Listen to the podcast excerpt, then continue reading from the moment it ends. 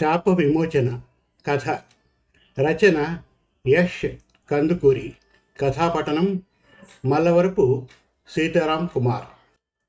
కుక్కకి ఉన్న విశ్వాసం మనుషులకెక్కడా అని అంటారు కొందరు మనుషులు. ఓ కుక్కగా చెబుతున్నా మా కుక్కలకి విశ్వాసం అవిశ్వాసం అనే పదాలు అర్థమే కావు. మరి ఇది నాకెలా తెలుసని ఆలోచిస్తున్నారా? నేను స్పెషల్ కుక్కని. ఒకప్పుడు నేను కూడా మీకులాంటి ఓ మనిషినే. కానీ కుక్కల్ని రాళ్ళతో కొట్టానని శపించబడ్డాను.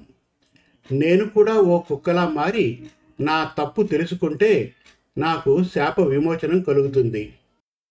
నేను చేసిన తప్పులన్నీ తెలుసుకున్నా కానీ ఇంకా నేను మనిషిలా మారలేదు. నా తప్పులను నేను తెలుసుకున్నా అని నేను ఆకాశం వైపు చూసి రోజుకు పదిసార్లైనా చెప్తాను. కానీ లాభం లేదు. నాకు కుక్క బతుకు అలవాటు కూడా అయిపోతుంది. మెల్లిగా ఇదే బాగుందని అనిపిస్తుందేమో అని భయం వేస్తూ ఉంటుంది అప్పుడప్పుడు. ఇప్పుడు అలవాటైనప్పటికీ మొదట్లో బాగానే కష్టాలు పడ్డాను. ముందుగా నా మాట పడిపోయింది. నాకు మనుషుల భాష అర్థమైనప్పటికీ మనుషులకి నా భాష ఇప్పుడు అర్థమవ్వదు. నేను స్పెషల్ కుక్కని కాబట్టి నాకు మనుషుల భాష వేరే కుక్కల కంటే బాగా అర్థమవుతుంది. వీధి కుక్కలు మనుషుల మధ్య పెరగడం వల్ల కొన్ని పదాలు అర్థం చేసేసుకుంటాయి.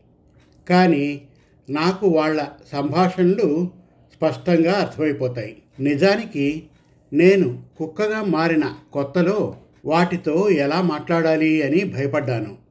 కానీ నేను కుక్కగా మారగానే నా భాష కూడా ఆటోమేటిక్గా కుక్క భాషగా మారిపోయింది. కుక్కలకు కూడా అంత యూనిటీ ఏమీ ఉండదు.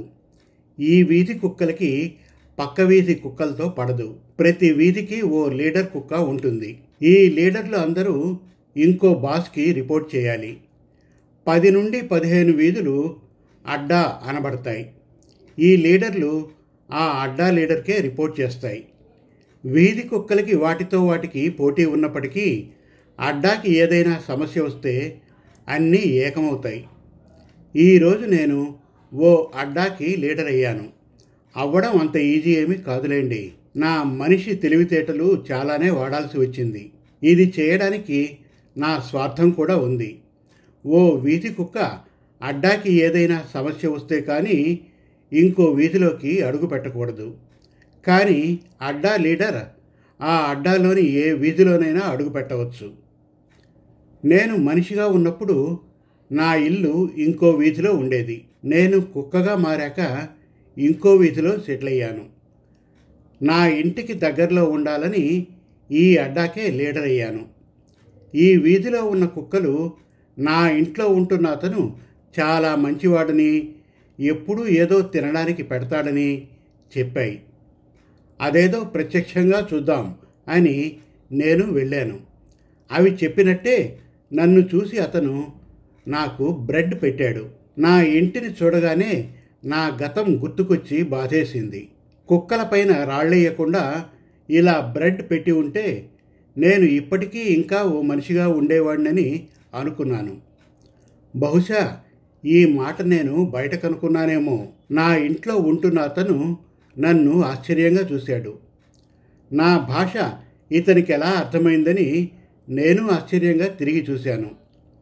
మనుషుల్ని కరిచానని నన్ను శపించి మనిషిగా మార్చారు. నా బాధెవరికి చెప్పుకోను? అని అన్నాడు. సమాప్తం. కుక్కగా జన్మించడం ఒక శాపంలా మనిషి భావించినట్లే మనిషిగా జన్మించడం ఒక శాపంలా కుక్క కూడా భావిస్తోంది. మనుషుల్లో మానవతా విలువలు దిగజారుతున్నాయని వాటిని పెంచుకోవాలి అనేదే ఈ కథలోని ఉద్దేశం మరిన్ని చక్కటి తెలుగు కథల కోసం కవితల కోసం వెబ్ సిరీస్ కోసం మన Telugu Kathalu dot com visit చేయండి. Thank you.